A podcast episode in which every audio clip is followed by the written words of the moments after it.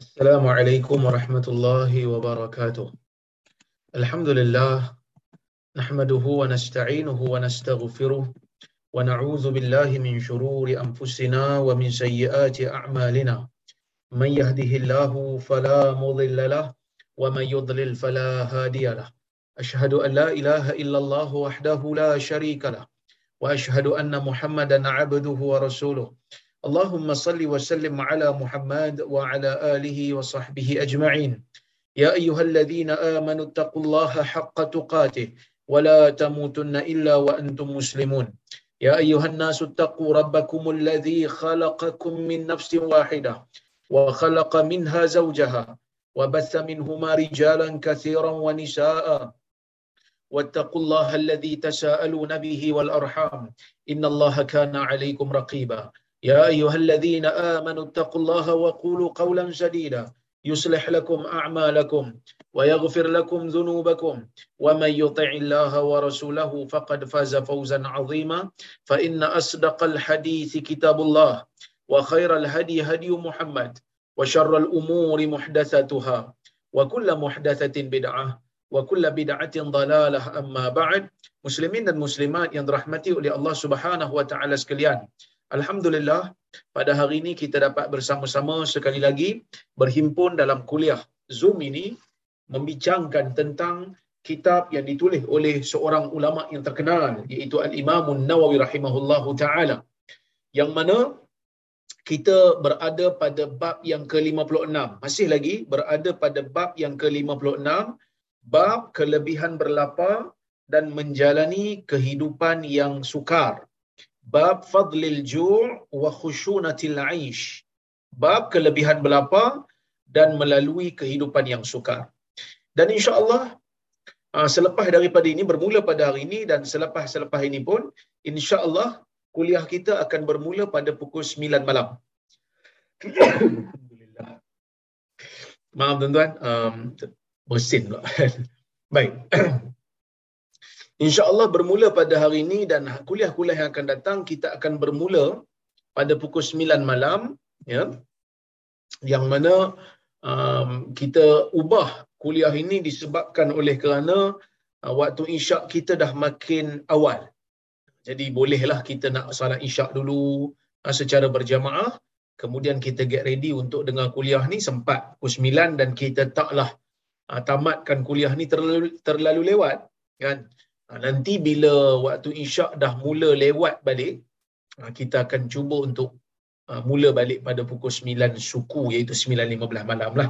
Dan insyaAllah lepas pada ni hari Khamis ni pun samalah kita akan mula pada pukul 9 malam insyaAllah. Baik. Kita hari ni nak mula baca hadis nombor 26 dalam bab yang ke-56 ni dan hadis yang ke-516 kata al-Imam Nawawi rahimahullah وعن أبي كريمة المقدم ابن معدي يقرب ataupun ibni ma'di karib boleh baca dua eh boleh baca ma'di yakrib ma'di yakrib ataupun ma'di karib dulu baca radhiyallahu anhu qala sami'tu rasulullah sallallahu alaihi wasallam yaqul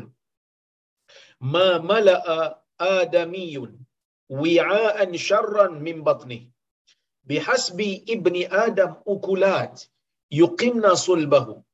Fa in kana la mahala fa thuluthun li ta'ami wa thuluthun li sharabi wa thuluthun li nafasi. Rawahu tirmidhi wa qala hadithun hasan. Yang bermaksud daripada Abi Karimah Al-Miqdam Ibni Ma'di Yakrib radhiyallahu anhu katanya saya mendengar Rasulullah sallallahu alaihi wasallam bersabda. Nabi kata, "Ma mala'a adamiyun." Ya, tidak ada sesuatu bekas yang dipenuhkan oleh anak Adam lebih buruk daripada perutnya. Maksudnya Nabi sallallahu alaihi wasallam nak bagi tahu kat kita apa dia? Nabi nak bagi tahu bekas ni mem, eh, boleh dipenuhkan di dalamnya ruang. Dan kita dok memenuhkan ruang di dalam bekas. Bekas banyak. Tupperware ada kat rumah periuk ada besin ada kuali ada. Tapi Nabi kata, tidak ada bekas yang lebih buruk yang anak Adam isi dengan sesuatu melebihi buruknya perut dia. Maksudnya perut ni adalah benda ataupun bekas yang kalau kita penuhkan dia akan jadi buruk. Dia akan jadi mudarat. Dan benda ni dibuktikan pun oleh ilmu sains pada hari ini. Maksudnya kebanyakan penyakit-penyakit yang datang pada kita hari ini kebanyakannya datang daripada perut, daripada makanan. Makanan yang tidak dijaga. Kan? Datangnya darah tinggi, datangnya kencing manis, datangnya sakit jantung? Datangnya gaut, semua itu adalah disebabkan oleh kerana makanan. Makanan itu mempengaruhi kesihatan. Kemudian Nabi sallallahu alaihi wasallam menyebutkan, bihasbi bani Adam ukulat. Cukuplah bagi anak Adam itu ukulat. Beberapa suap. Beberapa suap kecil makanan. Yuqimna sulbahu. Yang boleh menegakkan tulang belakangnya. Nabi SAW sebut, kalau nak makan orang Islam ni kalau nak makan, orang mukmin ni kalau nak makan, cukuplah beberapa suap sahaja yang boleh meluruskan tulang belakangnya. Fa in kana la mahala, kalaulah kata teringin sangat, kalaulah keran, uh, dalam keadaan kemestian sangat, kemestian ni maksudnya teringin sangat, sungguh-sungguh teringin ni. Nabi kata li ta'amih. Maka uh, hendaklah sepertiga itu diperuntukkan. Sepertiga perutnya diperuntukkan untuk makannya. Wasulusun li syarabih. Sepertiga untuk minumnya. Wasulusun li nafasih. Dan sepertiga lagi untuk nafasnya. Hadis ni riwayat Tirmizi dan hadis ni kata Tirmizi merupakan hadis yang hasan. Tuan-tuan dan puan rahmati Allah sekalian. Nabi wasallam memberi pesanan kepada kita semua. Kan? Untuk kita tengok balik kehidupan kita ni. Kan? Ya. Adakah kehidupan kita ni dipenuhi dengan makan saja? Kan? Ataupun dipenuhi dengan perkara lain yang lebih bermanfaat? Kan? Kalau kita tengok sejarah ulama-ulama hadis silam pernah ha, Ibnu Abi Hatim menceritakan ha, bagaimana mereka ini menuntut ilmu dan golongan hadis yang dulu menuntut ilmu sampai satu minggu mereka tak sentuh makanan. Mereka hanya minum sahaja. Ada waktu-waktu mereka tak makan. Ha, kalau makan pun makan sikit-sikit je. Lapar sangat. Kan? Ada yang makan pun tidak, minum pun tidak. Untuk tempoh masa yang panjang. Sehingga terpaksa kencing. Ha, bila kencing tu kencing darah. Oh, itu hebatnya ulama zaman dulu ni. Uh, kesungguhan mereka dalam menuntut ilmu. Ada yang sanggup menjadi muflis. Asalnya jutawan, tiba-tiba muflis. Kenapa muflis? Sebab duit yang juta-juta yang bapa ditinggalkan melalui miras itu, melalui harta pusaka tu, dia gunakan untuk uh, mengembara, mencari hadis. Kan? Orang dulu, kesungguhan mereka, bukan kata orang dulu, bukan semua pun, tapi ulama-ulama hadis zaman dulu, mereka sanggup. Sebab mereka dapati nikmat di dalam mengetahui sesebuah ilmu. Kan? Jadi, ini merupakan satu peringatan lah daripada Nabi sallallahu alaihi wasallam yang mana hidup kita ya perlulah berdisiplin makan sikit-sikit bukan sikit-sikit makan. Mana ada beza tu. Makan sikit-sikit bukan sikit-sikit makan. Ada beza. Kan? Kadang-kadang kita pun tak mampu nak buat. Saya pun kadang-kadang dalam bab makan ni teringin. Tapi sekali-sekala tu tak ada masalah lah. Sebab tu Nabi kata, sekali-sekala bahagikan perut kepada tiga. Maksudnya, yang kita dengar dulu dalam hadis, kita kalau nak makan, kan? Kita kalau nak makan, bahagi tiga perut. Kan? Bahagi tiga. Satu bahagian, satu pertiganya untuk makan, satu pertiganya untuk minum, satu pertiganya untuk nafas. Itu bukan keadaan biasa tu. Kalau boleh kurang lagi. Kalau boleh kurangkan lagi, yang ni dalam keadaan yang teringin sangat. Ni dalam keadaan yang teringin sangat. Dr. Amla dok tanya. Dr. Amla, kita muka, kita bab yang ke-56, hadis nombor 26. Hadis nombor 26 eh. Baik, dalam keadaan biasa, kalau boleh kurangkan lagi. Kurangkan makan. Kan? Saya dulu pernah jumpa Tun Mahathir. Saya macam takjub jugalah. Bila jumpa dengan Tun Mahathir ni di tokoh besar kan. Saya tengok masa masa tu umur dia saya tak kalau tak silap saya 93 tahun. 3 tahun uh, sebelum ni. Saya jumpa dia waktu sebelum PRU. Saya jumpa dia. Saya tengok dia masa tu Dr. Mazhar lah bawa saya pergi jumpa dia. Jadi masa tu saya pergi saya tengok dia turun tangga tanpa orang pimpin. Tangga rumah dia tu dia turun. Relax je, umur 90 tahun. Tak ada orang pimpin pun. Jadi kita pun tanya, saya kata, Tun, Masya Allah Tun sihat. Kan? Apa rahsia? Dia kata apa? Saya bab makan ni saya jaga. Dia kata. Macam mana? Dia kata bila saya rasa makanan tu sedap, saya berhenti. Oh. Tuan-tuan. Dan benda ni diulang lagi. Waktu dalam satu seminar antarabangsa ke tak silap, saya tengok pernah tengok satu video, benda yang sama diulang balik. Maksudnya apa? Dia kata ini mak dia pesan. Bila sedap je makanan tu berhenti. Sebab apa? Dia kata, bila you rasa makanan tu sedap, ha, you tend to eat more. Awak berkecenderungan untuk makan lebih lagi. So dia kata you stop. Ha, itu satu disiplin yang terbukti kita tengok dia sihat sehingga umur dia dah 90 tahun pun dia still boleh menunggang kuda dan sebagainya. Maksudnya apa yang Nabi sallallahu alaihi wasallam sebut ni merupakan salah satu daripada langkah penjagaan kesihatan yang berterusan. Kan? Ha, jadi sebab itu bila kita tengok Nabi sallallahu alaihi wasallam punya badan sasa, Nabi punya perut tak buncit, tak boroi, kan? Uh, kalau kita tengok dalam riwayat para sahabat kata Nabi sallallahu alaihi wasallam kalau dia mandi air dia boleh mengalir terus daripada kepala sampai ke bawah. Kan? Kita kalau kita mandi ni air mengalir sampai ke bawah dada sikit air tu melantun balik. Kerana perut beroi.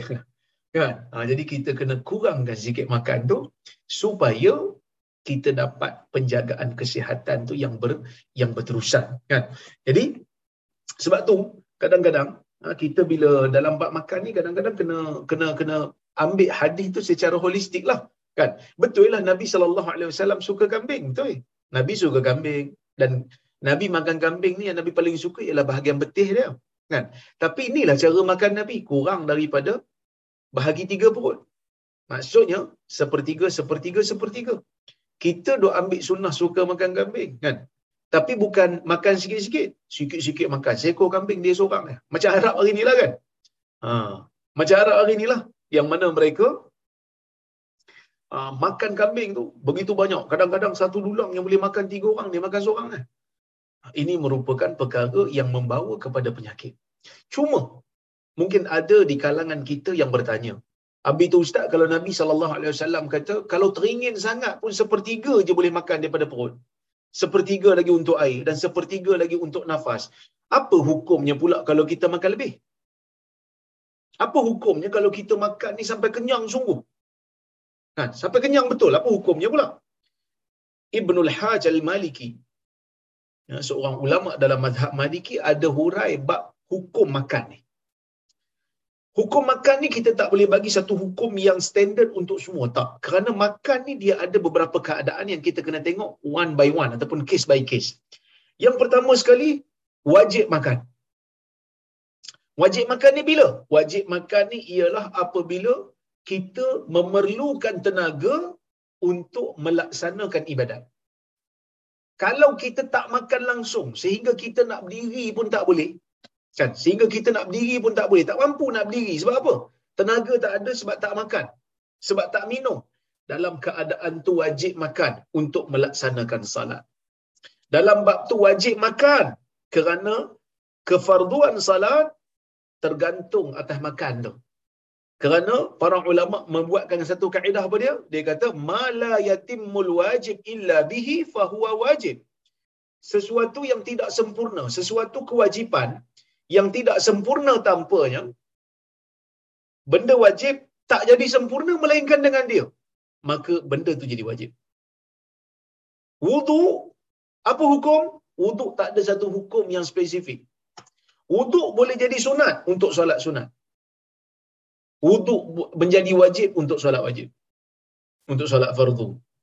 Itu pun kalau dia dalam keadaan berhadas lah. Kalau dia berhadas, dia nak pergi solat sunat. Apa hukum wuduk tu? Wuduk tu sunat. Kalau dia nak pergi solat fardu, dia tak ada wuduk, dia dia berhadas. Apa hukum wuduk tu? Wajib lah. Kerana solat tu solat wajib. Jadi tuan-tuan dan puan rahmati Allah sekalian, ini benda yang kita kena tahu. Ya. Jadi makan pun ada waktunya wajib. Bila makan ni wajib? Bila makan diperlukan untuk memberi tenaga kita nak buat benda wajib. Kan? Ha, nak solat tak mampu. Sebab apa tak mampu? Saya tak mampu berdiri lah Ustaz. Sebab apa? Sebab saya tak ada tenaga. Tak mampu nak berdiri. Pergi makan. Yang mana kita tahu? Makan memberikan tenaga. Makan memampukan dia untuk berdiri, dia kena makan. Itu wajib. Yang pertama. Yang kedua, kadang-kadang makan boleh menjadi sunat. Bila makan jadi sunat? Bila mana makan itu memberi kita kekuatan untuk melaksanakan benda sunat. Kan? Nak buat benda sunat, pergi makan. Kalau tak makan, tak mampu nak buat benda sunat. Jadi makan tu jadi sunat. Kadang-kadang, makan boleh menjadi makruh. Bila? Bila makan lebih daripada tahap kenyang. Makan pada kenyang, okey. Kan? Makan pada tahap kenyang, harus. Eh, macam mana pula harus ni Ustaz? Kan kita dah bincang dulu. Hadis Abu Hurairah yang kita baca dulu yang mana Abu Hurairah bersama dengan Nabi sallallahu alaihi wasallam datang ke rumah Nabi. Nabi suruh Abu Hurairah pergi panggil ahli sufah untuk diberi minum susu. Abu Hurairah pun bagi seorang seorang seorang untuk minum seorang untuk minum. Mukjizat Nabi datang air susu yang satu bekas yang asalnya cukup untuk dua orang aja cukup untuk puluhan ahli sufah cukup untuk puluhan ahli sufah sehingga tidak ada orang lain lagi yang belum minum melainkan hanya Nabi dan Abu Hurairah. Nabi sebut pada Abu Hurairah, "Baqitu ana wa anta ya Abahir." Yang kekal belum minum aku dan engkau saja. Engkau dan aku saja wahai Abu Hurairah. Kata Abu Hurairah, "Sadaqta ya Rasulullah." Engkau bercakap benar wahai Rasulullah. Nabi kata apa? Nabi kata, "Ijlis fashrab." Duduk wahai Abu Hurairah dan minum. Fama yazalu yaqulu yash ishrab ishrab. Nabi sentiasa mengulang perkataan minum minum minum. Nabi ulang ulang perkataan minum minum sehingga aku sebut kepada nabi sallallahu alaihi wasallam ma ataupun lam ajid lahu maslaka.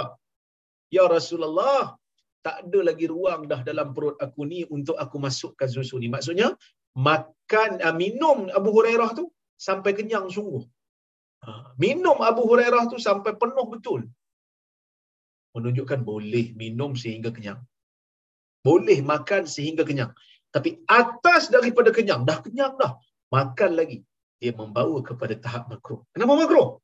Kerana dia membawa kepada malas pula. Dan boleh jadi kepada haram bila mana makan itu membawa mudarat bukan hanya sekadar atas pada kenyang bahkan boleh membawa kepada mudarat yang banyak.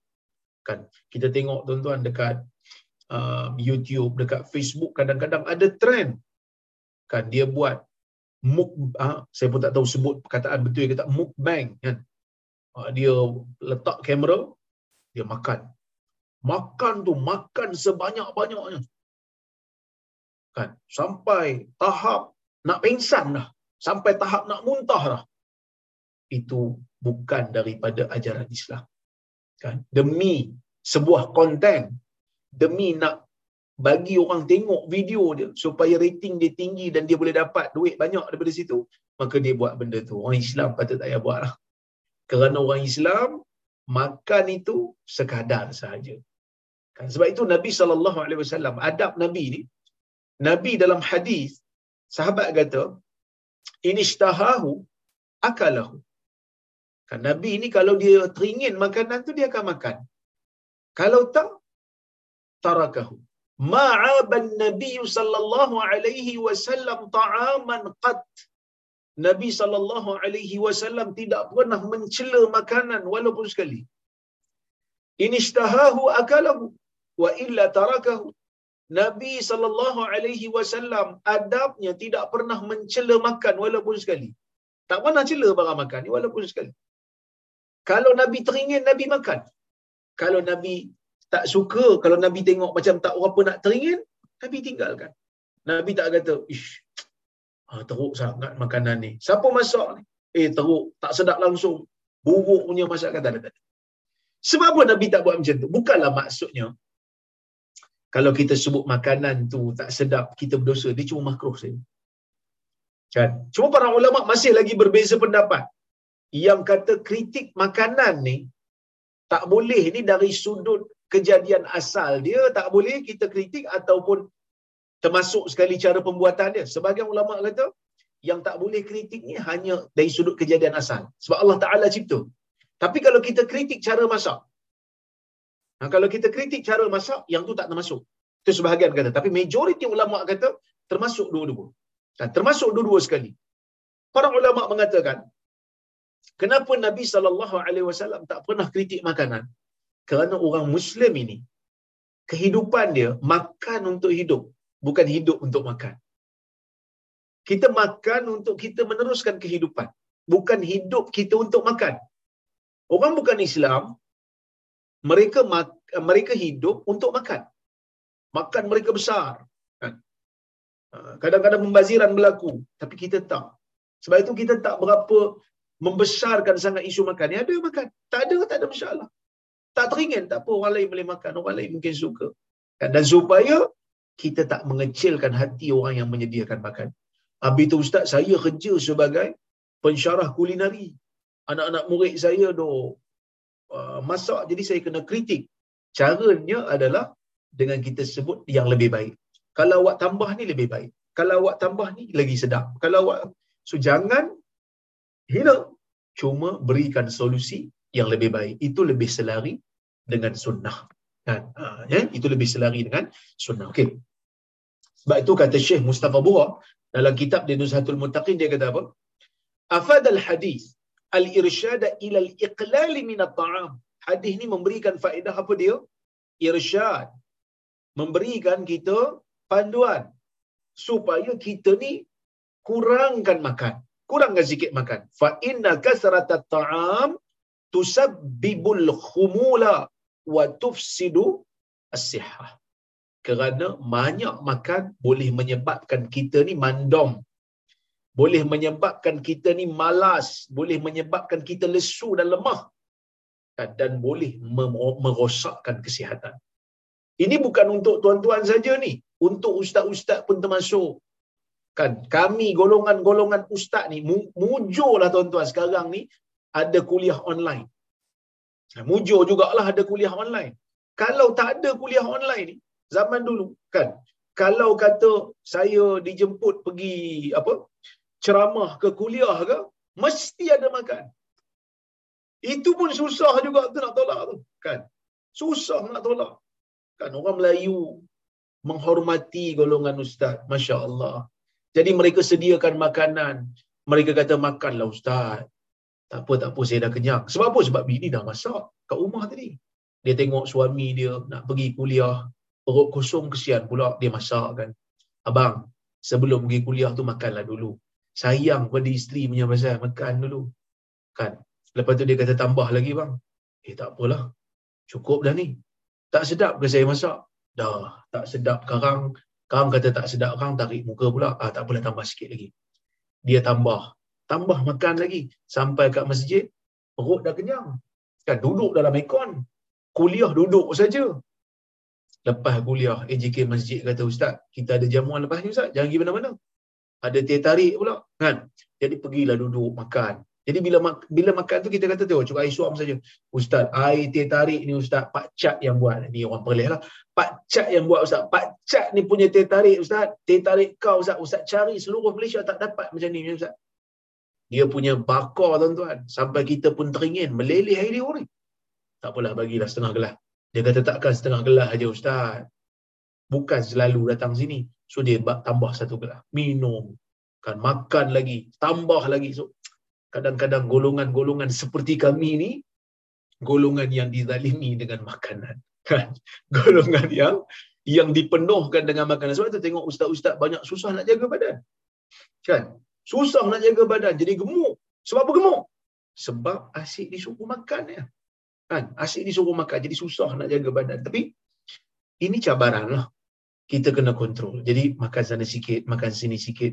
Kita kena kontrol makanan supaya kita dapat uh, melaksanakan sunnah. Jadi sebab itu kadang-kadang uh, ustaz-ustaz duk cerita pasal sunnah-sunnah tu eh. Yang tu sunnah, yang ni sunnah, yang tu sunnah, yang ni sunnah, yang tu tak sunnah. Tapi diri dia amal tak sunnah dalam bab makanan. Kadang-kadang dalam bab makanan mereka juga tidak melaksanakan sunnah. Makan banyak. Jadi badan tak dapat dijaga. Jadi malulah golongan agama kalau mereka dalam bab makan ni tak begitu menjaga adab dan sunnahnya. Bukan bermakna makan banyak ni salah tak. Ada sahabat Nabi yang gemuk ada. Sahabat Nabi yang gemuk macam Muawiyah. Muawiyah agak sedikit berisi badan dia. Kan? Mungkin kerana genetik. Mungkin kerana makan lebih sikit. Tapi Nabi SAW tak sukalah ataupun tak galakkan makanan ataupun makan terlalu banyak makanan kerana ia boleh menyebabkan kita uh, orang kata apa lesu sikitlah. Okey. Sebab saya pernah gemuk juga tu. Ini saja nak cerita dengan tuan-tuan.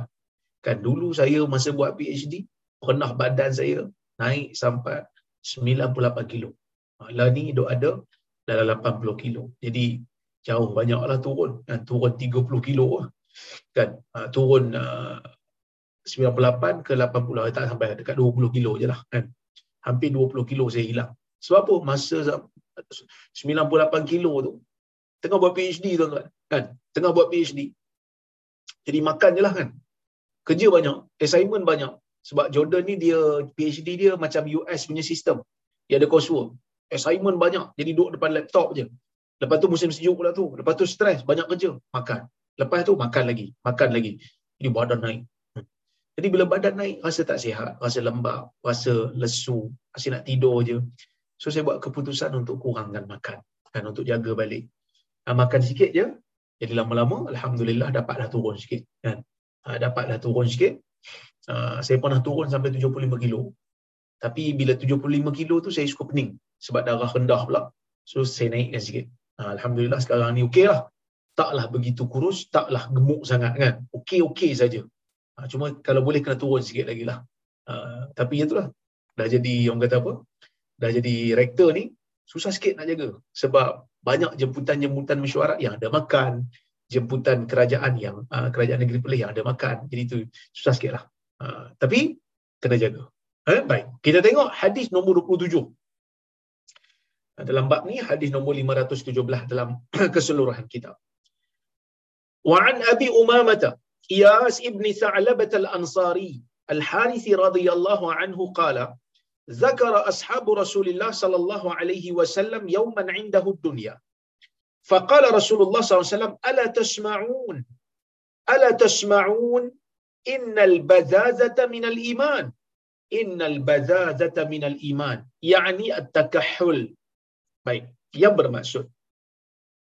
Daripada Abi Umamah Iyas ibni Sa'labah al-Ansari al-Harithi radhiyallahu anhu katanya sahabat Nabi sallallahu sahabat-sahabat Nabi sallallahu alaihi wasallam pada satu hari mereka menyebut tentang nikmat dunia. Mereka menyebut tentang dunia. Apa dunia tu? Nikmat dunia lah. Mereka menyebut tentang nikmat dunia. Duk sebut yang ni cantik, yang tu hebat, yang ni cantik, yang tu menawan. So, dunia ni kalau kita tengok kebanyakannya menyeronokkan. So sahabat duk cerita pasal dunia. Maka Nabi sallallahu alaihi wasallam mendengar. Nabi kata, "Ala tasma'un Ala tasma'un? Kamu dengar tak? Apa yang aku nak cakap ni kamu dengar tak? Tidakkah kamu dengar? Tidakkah kamu dengar? Innal bazazata minal iman. Sesungguhnya bazazah daripada keimanan. Sesungguhnya bazazah daripada keimanan. Apa itu bazazah?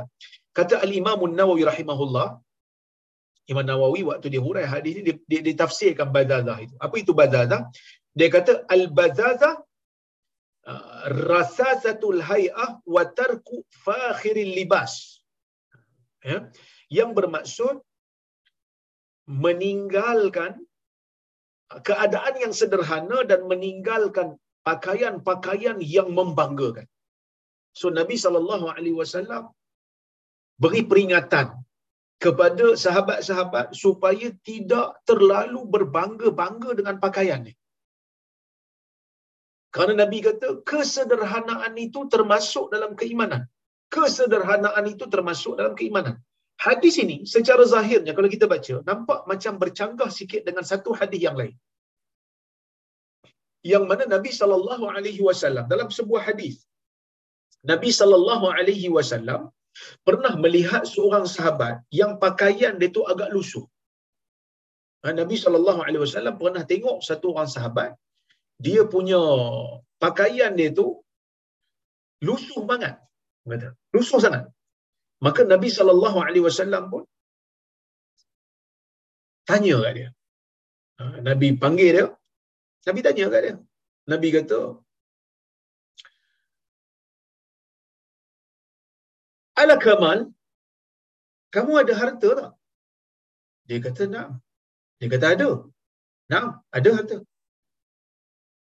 Maka Nabi SAW tanya lagi. Min ayil mal. Ya.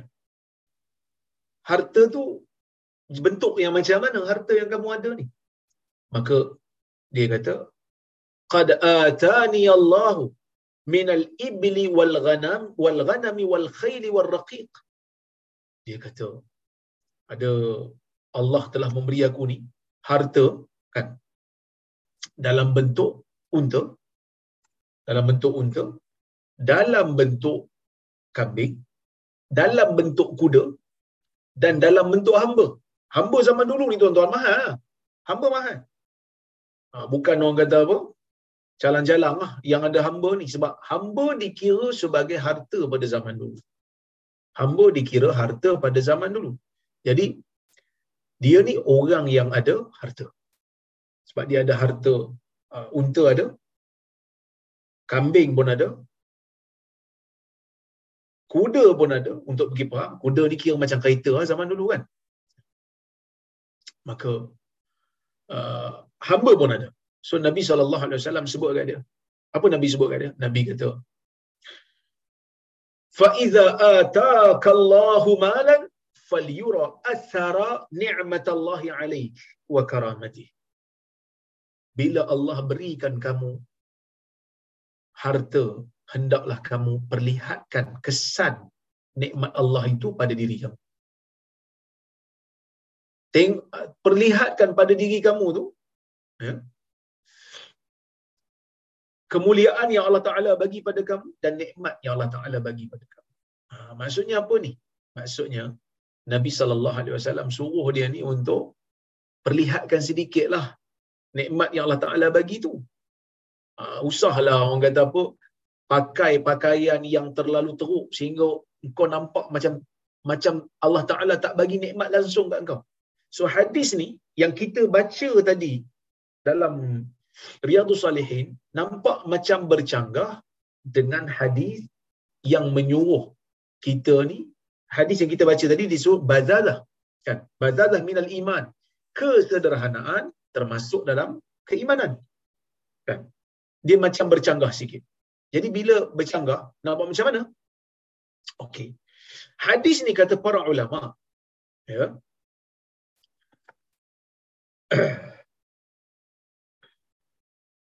Bila Nabi sallallahu alaihi wasallam tengok sahabat yang pakai pakaian yang lusuh ni Nabi suruh perlihatkan sedikit nikmat Allah pada atas dia. Maksudnya jangan dia pakai satu pakaian yang menunjukkan orang boleh hina dia ha, orang yang orang pandang rendah kat dia. Ha, bukan begitu. Itu bukan Islam. Ataupun sehingga bila dia pakai pakaian tu orang akan tengok dia pelik. Ha, ni pakai pakaian apa ni? Okey. Bila kita ada sedikit kemampuan pakai pakaian yang selayaknya untuk kita.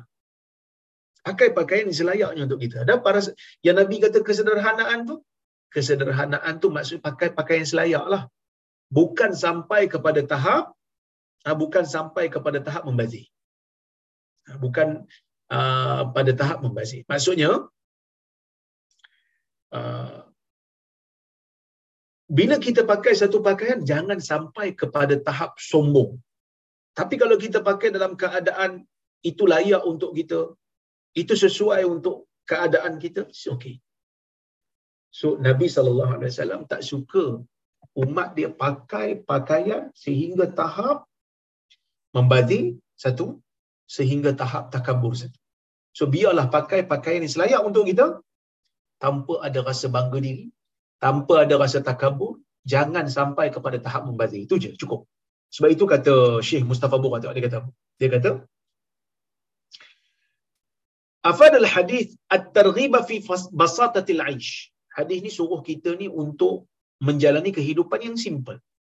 Wa taqlil min zinatid dunya wa tana'um fiha nampak. Sedikit ambil sikit cukuplah daripada perhiasan dunia. Bukan tak boleh ambil, ambil sikit cukup. Sekadar.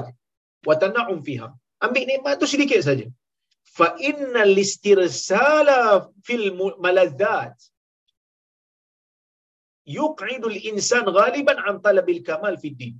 Kerana kalau kita terlalu banyak mencari dunia ni menyebabkan kita terhenti daripada mendapat ataupun mencari kesempurnaan dalam agama. Sebab kita dah cari dunia pula. Kita dah bekerja-kerja dalam bab dunia, so kita tinggallah berlumba-lumba dalam bab agama. Wa yudha'ifuhu anil qiyam dan melemahkan dia daripada melaksanakan jihad. Sama ada dengan diri ataupun dengan harta. Wa inna akhdhan nafs bihadhihi shiddah talaba lil akhir.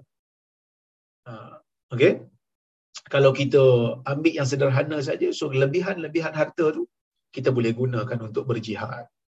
Ha, kita boleh gunakan untuk bersedekah. Ya.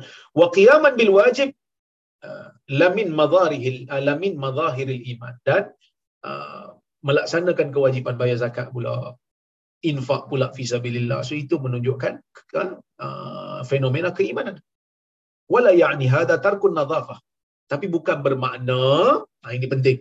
Bukan bermakna bila pakai pakaian yang biasa yang sederhana ni bukan makna kita meninggalkan kebersihan.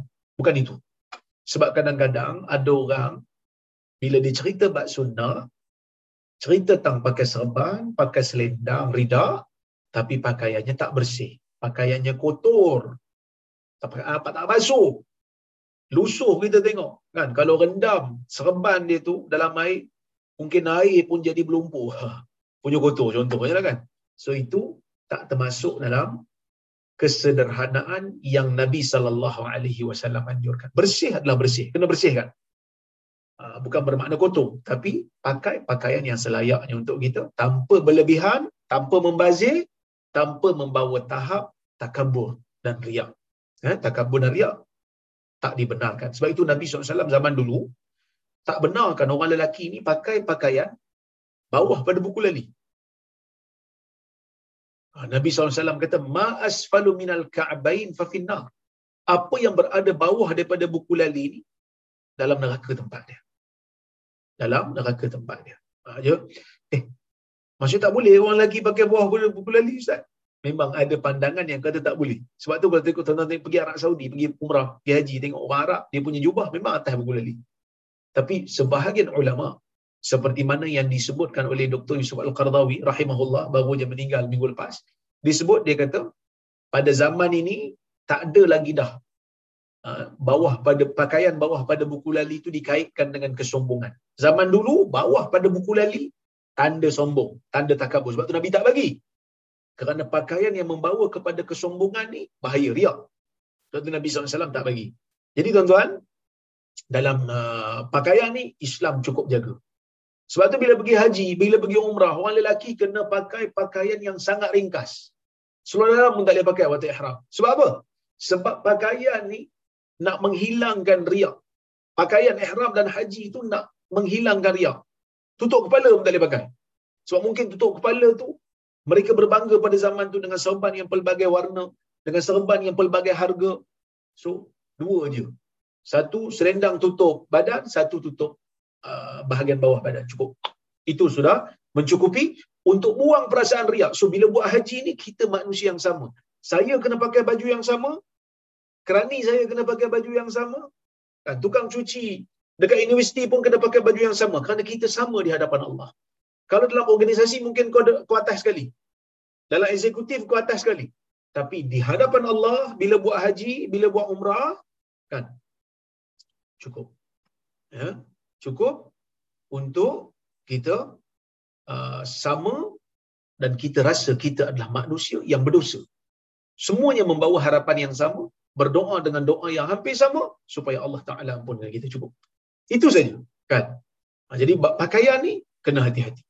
Sebab tu jangan sampai kepada tahap terlalu obses dengan pakaian sehingga boleh membawa kepada tahap sombong takabur. Ini sangat-sangat sangat-sangat bahaya. Okey. Kemudian dia kata inna nadhafa min dawa'il iman. Kerana kebersihan itu daripada tuntutan iman. Apa dia? Seperti mana disebutkan oleh hadis, kita baca dah dulu. At-tahur at-tuhuru syatrul iman. Kebersihan separuh daripada keimanan dan saya telah huraikan maksud hadis ni. Kama la ya'ni tarkal tajammul idza lam yukhalijhu kibrun wa khuyala wa khuyala.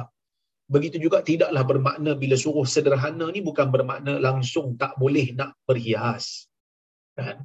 Boleh berhias. Sebab itu ada orang kata apa?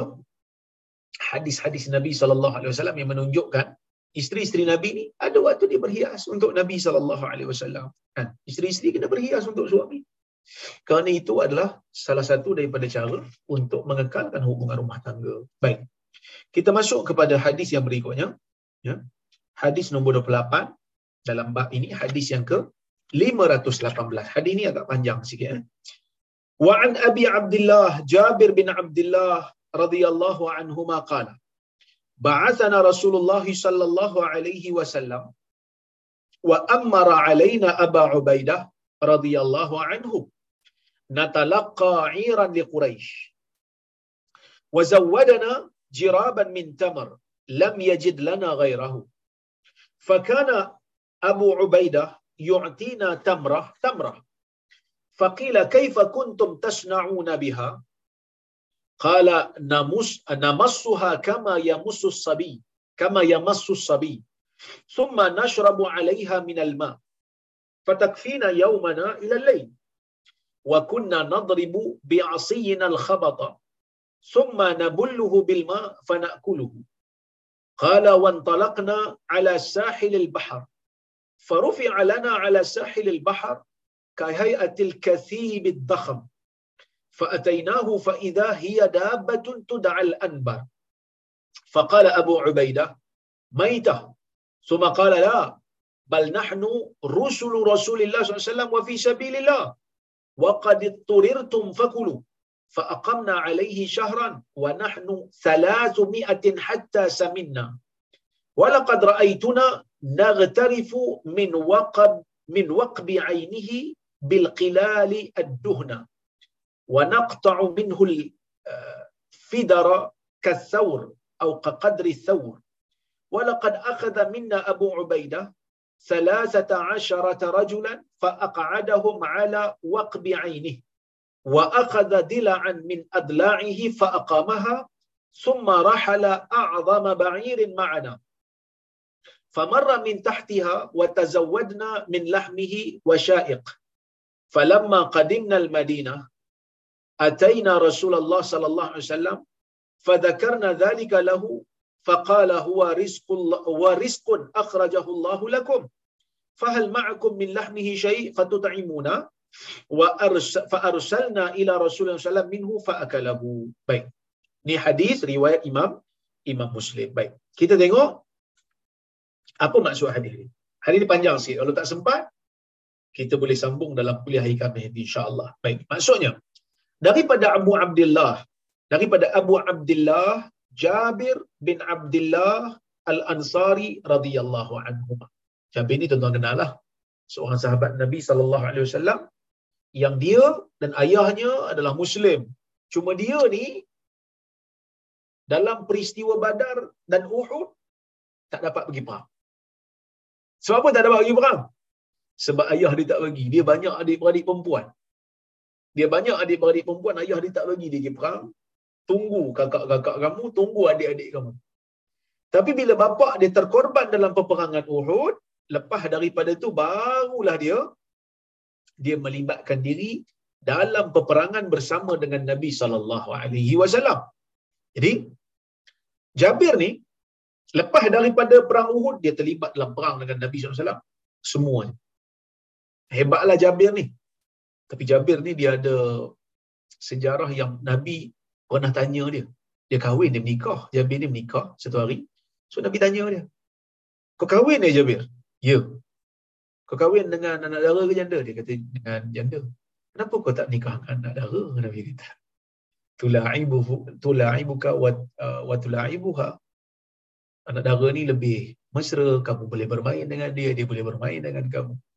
Dan dia kata dia banyak adik-beradik perempuan, tak ada siapa nak jaga, so janda lebih memahami dan lebih berpengalaman lah. Itu Jabir punya cerita lah. Eh? Baik. Jabir kata, Ba'athana Rasulullah sallallahu alaihi wasallam. Satu hari kata Jabir, Nabi sallallahu alaihi wasallam pernah mengutuskan kami. Maksudnya Nabi hantar kami untuk satu mission. Nabi hantar kami untuk buat satu misi. Eh, misi apa ni? Misi gerila.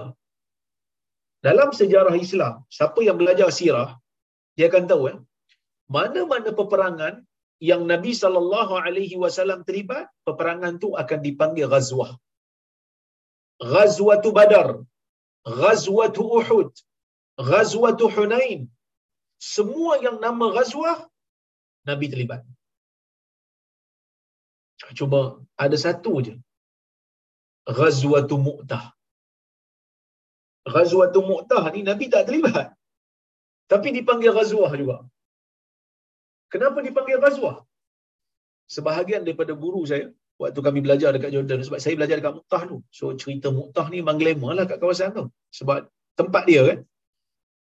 Guru-guru kami kata di antara sebab dipanggil ghazwah itu ghazwatu Mu'tah, ialah kerana walaupun Nabi tak hadir, tapi Allah Azza wa Jal memperlihatkan kepada Nabi sallallahu alaihi wasallam benda yang sedang berlaku dekat Mu'tah tu seolah-olah Nabi macam tengok peperangan tu secara live. Macam Nabi bukan seolah-olah macam tengok Nabi tengok live. Nabi tengok live seolah-olah macam Nabi berada di tempat. Sebab itu bila Ja'far gugur syahid Nabi terus sebut is'al is, isna'u li ali Ja'far ta'aman fa innahum qad atahum ma yashghuluhum. Ataupun amrun yashghuluhum. Kan buat makan kepada keluarga Ja'far kerana telah datang kepada mereka perkara yang menyibukkan mereka. Nabi suruh buat makan kepada keluarga Ja'far. Sebab apa? Sebab mereka tengah sibuk dengan urusan kesedihan. Mana Nabi tahu ni? Allah beritahu pada Nabi. Okey, dalam mana-mana peperangan yang Nabi tak hadir, yang Nabi hanya hantar sahabat saja, peperangan itu akan dipanggil sebagai sariyah. Ni yang kita baca hadis ni sekarang ni dipanggil sariyatu khabar. Ha? Sariyatu khabar. Sariyatu khabar ni, sariyatul khabar ni, para ulama berbincang. Bila dia berlaku? Sebahagian ulama kata dia berlaku pada tahun ke-8 Hijrah. Ada yang kata dia berlaku pada tahun ke-8. Tahun ke-8 ni tahun selepas daripada peristiwa perjanjian Hudaibiyah. Kita semua tahu kan perjanjian Hudaibiyah ni perjanjian yang berlaku di antara Nabi sallallahu alaihi wasallam dengan orang-orang Quraisy untuk melakukan gencatan senjata selama 10 tahun.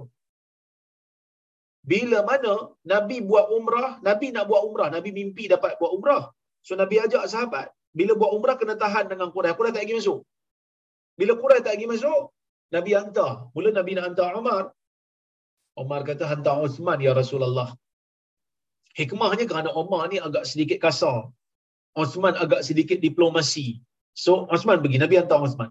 Quraisy tangkap Uthman. Tangkap, simpan, sebarkan berita seolah-olah Uthman telah dibunuh. Bila sahabat dengar berita yang Uthman dibunuh, sahabat dengan Nabi berkobar-kobar nak membela kematian Uthman, mereka pun buat perjanjian yang dipanggil sebagai perjanjian Ar-Ridwan. Perjanjian Ar-Ridwan dilakukan oleh sahabat bersama dengan Nabi sallallahu alaihi wasallam. Perjanjian Ar-Ridwan ni disebut di dalam Al-Quran. Ya, disebut dalam Al-Quran yang Allah Subhanahu wa taala mengampunkan mereka. Siapa yang berjanji di bawah pokok Ar-Ridwan ni. Di zaman Umar ada satu riwayat di zaman Umar orang pergi semayang di bawah pokok tu. Ada yang kata bukan pokok tu dakwa je, pokok tu pokok Ar-Ridwan. Umar pergi tebang pokok tu. Kenapa tak boleh semayang bawah tu? Mereka dah mula buat benda-benda yang pelik. Mencari berkat di tempat yang tidak ditunjukkan oleh Nabi wasallam. Kita kena ingat berkat ni bila Nabi kata tempat tu berkat. Kan? Hari ni kita dengar orang pergi buat macam-macam ritual dekat Gunung Jerai. Kita bantah. Kita bantah. Kenapa kita bantah? Kerana Nabi tak pernah sebut tempat Gunung Jerai itu tempat yang ada fadilat. Bukan tak boleh naik Gunung Jerai, silalah naik. Nak tengok keindahan alam, boleh. Pergi tengok. Tapi nak kata ibadat di Gunung Jerai lebih baik daripada ibadat di tempat lain, hak ni perlu bawa mari bukti daripada hadis. Dan Nabi wasallam tak pernah sebut dalam mana-mana hadis Gunung Jerai ini ada fadilat. Dan kita stick pada asal lah. Gunung Jerai macam gunung lain juga. Kan? Jadi ini benda yang kita kena tahu dari sudut disiplin. Okey, ada yang kata tahun ke-8. Ada juga yang tak setuju. Seperti Ibnul Qayyim. Dia kata tak mungkin tahun ke-8. Sebab apa? Tahun ke-8 adalah tahun di mana berada uh, orang Islam dengan Quraisy berada dalam perjanjian. Yang saya sebut tadi perjanjian Hudaibiyah. Perjanjian Hudaibiyah ni berlaku gencatan senjata selama 10 tahun. Tapi lepas tu Quraisy pergi langgar. Sebelum Quraisy langgar perjanjian, Nabi sallallahu alaihi wasallam tak tak mungkin hantar mana-mana tentera untuk pergi serang Quraisy. Sebab waktu tu waktu berdamai. Waktu tu waktu berdamai. Sehingga Abu Sufyan ketika mana ditanya oleh Heraklius, orang besar Rom pada ketika itu, adakah Nabi sallallahu alaihi wasallam ni menepati janji? Waktu tu Abu Sufyan belum Islam. Abu Sufyan kata Nabi ni memang tepati janji.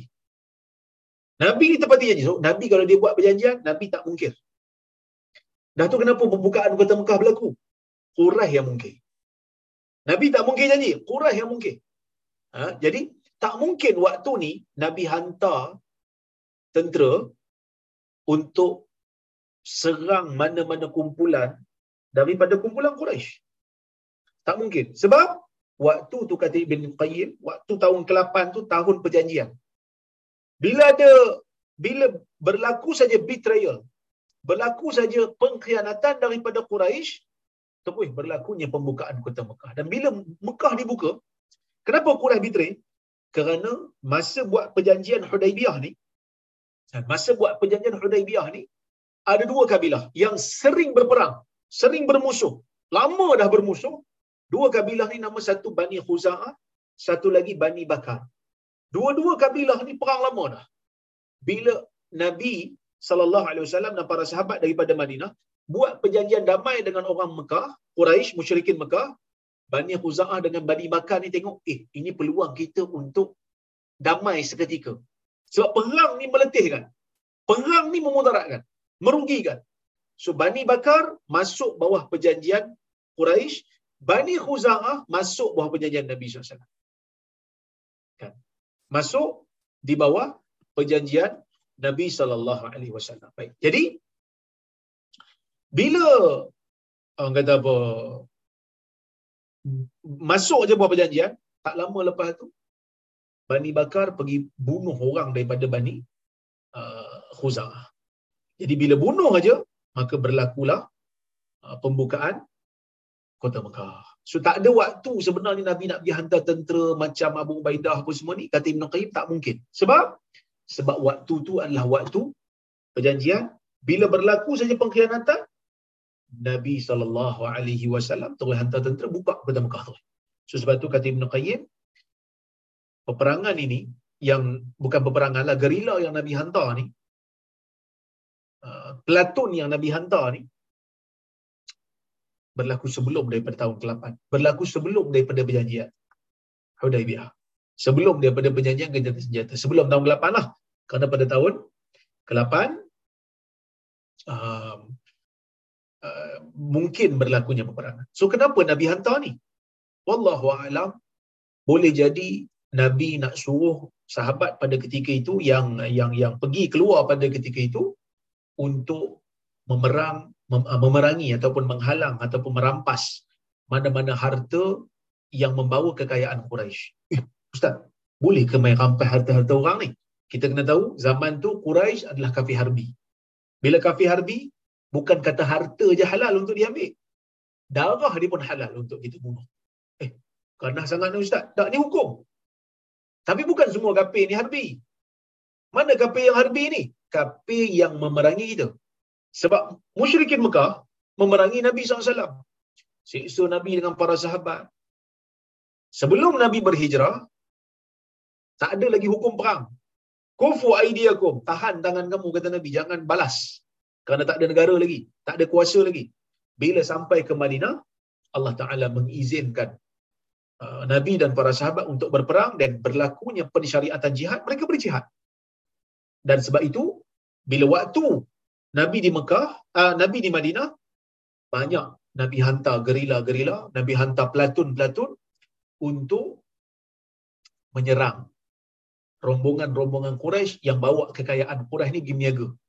Kan dia orang kena pergi ke Syam. Mekah, kan? Mekah, uh, Madinah, Syam kan?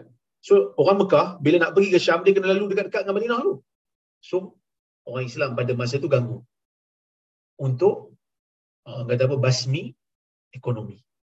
Uh, basmi ekonomi yang mana uh, membas atau kita kata melemahkan ekonomi musuh ni termasuk dalam perkara yang disyariatkan ditunjukkan oleh Nabi SAW. Jadi di situlah datangnya fatwa Syekh Al-Qaradawi yang mengatakan dibenarkan untuk kita memboikot. Bahkan disyariatkan kita untuk memboikot mana-mana uh, company yang ada memberi bantuan kepada uh, Israel pada masa pada masa ini. Sebab mereka mengambil semangat daripada hadis itu. Okey. Dia kata apa? Wa amara alaina Aba Ubaidah radhiyallahu anhu natalaqa 'iran li Quraisy. Nabi menjadikan Abu Ubaidah ketua kami. Nabi lantik Abu Ubaidah sebagai ketua. Ini pun satu adab juga dan satu sunnah. Sehingga Nabi SAW kata, kalau kita bermusafir kumpulan kecil pun, yang penting ada kumpulan, lantik ketua seorang. Tuan-tuan katalah, nak pergi rombongan umpamanya, trip, nak pergi Turki ke, nak pergi Mekah ke Umrah ke, mesti ada seorang ketua. Lantik seorang. Kenapa kena lantik seorang ketua? Supaya nanti dia boleh buat keputusan dan kita taatlah keputusan dia tu. Kan bila ada perbezaan sikit nak buat apa, nak buat apa, nak berhenti di mana, dan dia boleh buat keputusan. Ha, begitulah tritinya, tertibnya Islam ni. Eh? Natalaqa iran li Quraisy supaya kami dapat me, apa? Uh, bertempur dengan rombongan Quraisy. Ha, sebab tu sebab tu Ibn Qayyim kata tak mungkin berlaku pada tahun ke-8. Sebelum tu lagi. Sebab tahun ke-8 tahun gencatan senjata tak mungkin Nabi hantar. Kan kalau Nabi hantar pun terus buka kota Mekah. Eh? Ada riwayat yang lain dalam hadis disebut uh, pemimpin dia uh, ketua rombongan ini adalah Qais bin Sa'ad bin Ubadah. Uh, ya.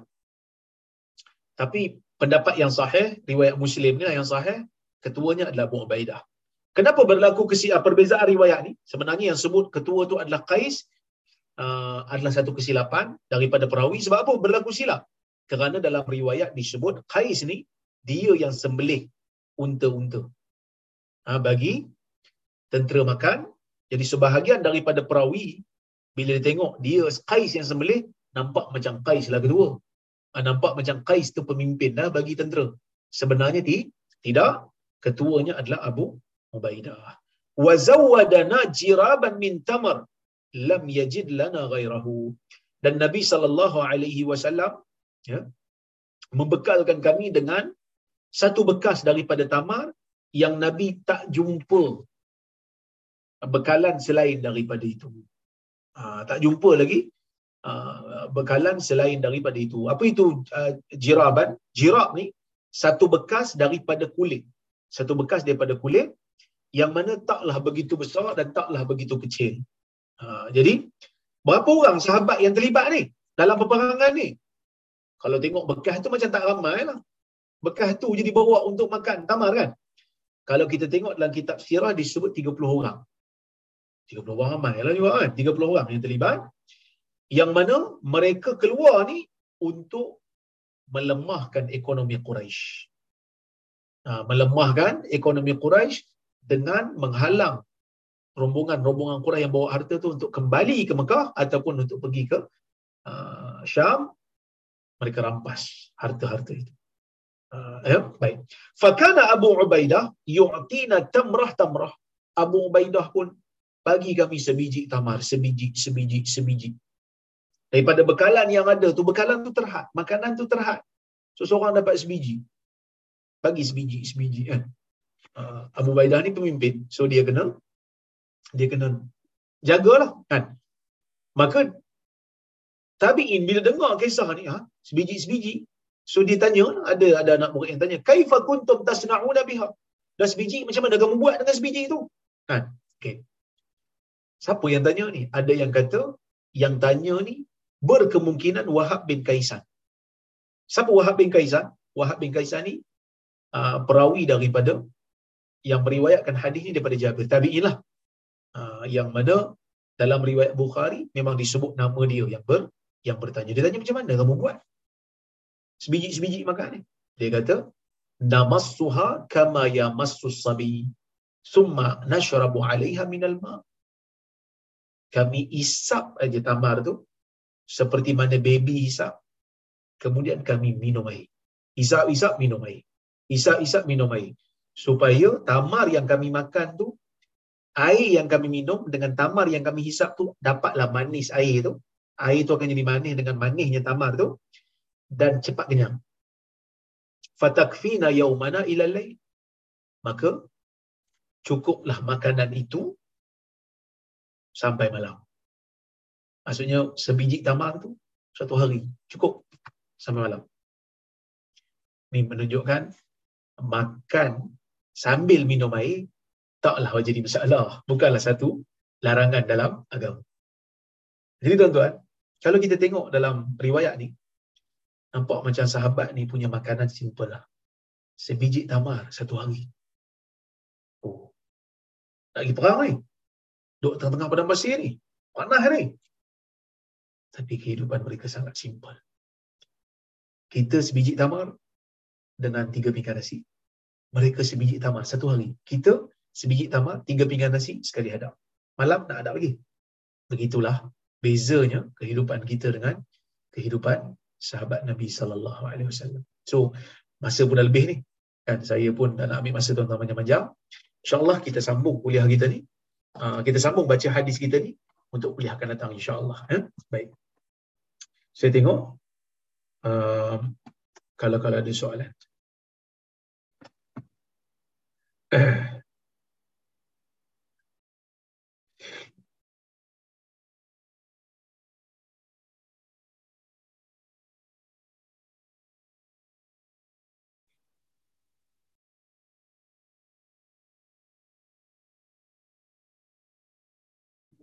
Oh, dia ada soalan.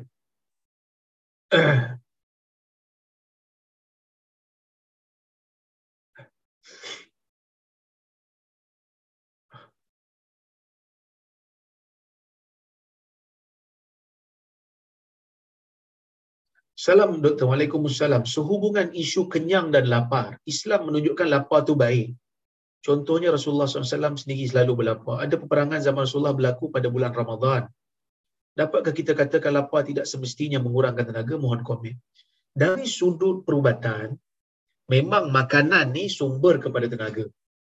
Ha, memang makanan sumber pada tenaga. Memang betul Nabi sallallahu alaihi wasallam berperang pada bulan Ramadan, tetapi tidaklah bermakna Nabi berpuasa ketika perang. Kerana di sana ada riwayat yang menunjukkan Nabi SAW uh, mengarahkan sahabat untuk berbuka sewaktu perang tu, waktu bulan Ramadan tu, Nabi sallallahu alaihi wasallam ada sebut kepada para sahabat wal fitru aqwalakum. Berbuka lebih memberikan kekuatan kepada kepada kamu. Ha, jadi kita jangan ingat bila puasa ni boleh menang. Kan? Ha, boleh menang terus berjihad tak. Jihad memerlukan memerlukan tenaga dan bila ber, berperang di bulan Ramadan kita boleh berbuka puasa. Ha, boleh berbuka puasa kerana kalau musafir boleh berbuka puasa, uh, berperang apatah lagi lah. Sewaktu dalam pembukaan kota Mekah umpamanya, Nabi SAW keluar pergi membuka kota Mekah adalah pada bulan Ramadan. Sebab itu Nabi dalam hadis itu Nabi sebut, Nabi kata, uh, sesungguhnya kamu ni, qad danautum min aduwikum. Kamu dah dekat dah dengan dengan musuh-musuh kamu ni, kamu nak perang ni. Wal fitru aqwalakum. Berbuka itu lebih kuat uh, untuk kamu, lebih memberikan kekuatan kepada kamu. Ada waktu Nabi uh, berlapar, ya. Tetapi kalau lapar itu langsung tak memberikan tenaga boleh membahayakan pula pada Islam maka boleh ber, berbuka. Cuma Nabi memilih untuk uh, ber, berlapar tu kerana kurangnya Nabi SAW mengambil dunia. Dan Nabi banyak bersedekah. Okay. Assalamualaikum warahmatullahi wabarakatuh. Berdoa semasa azan dilaungkan. Mustajab. Ada riwayat daripada Al-Hakim menunjukkan doa sewaktu azan ni mustajab. Tapi jangan lupa jawab azan dulu lah. Lepas tu kita berdoa. Dan di, ada dalam riwayat Abu Daud, doa di antara azan dan iqamah. So kalau kita nak uh, kita nak berdoa waktu azan pun boleh, nak berdoa antara azan dan iqamah pun mustajab. Wallahu a'lam. Assalamualaikum warahmatullahi wabarakatuh. Panggilan Allah ya raham and Allah ya mahu kepada si mati. Adakah mengikuti sunnah? Ha? Apa ni? Panggilan Allah ya raham mahu kepada si mati. Adakah ini sunnah? Dia lebih kepada doa. Bila sebut Allah yarham, moga-moga Allah merahmatinya. Macam kita sebut nama ulama yang meninggal, kita sebut rahimahullah. Moga Allah merahmatinya. Itu termasuk dalam doa. Dan mendoakan si mati termasuk dalam sunnah.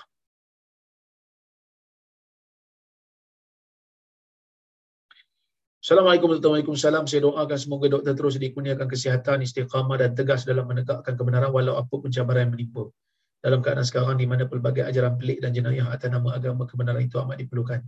Terima kasih banyak kepada Tuan Fazli atas doa ni. InsyaAllah kita sama-sama usahalah.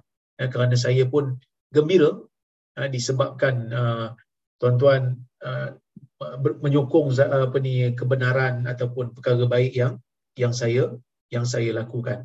Uh, jadi kalau saya tersilap di mana-mana tuan-tuan uh, uh, tegurlah saya kerana saya juga manusia, tapi kalau saya melakukan perkara yang betul, tuan-tuan sokonglah saya dan doakanlah, doakanlah saya. Okey. Baik, kita tengok soalan berikutnya.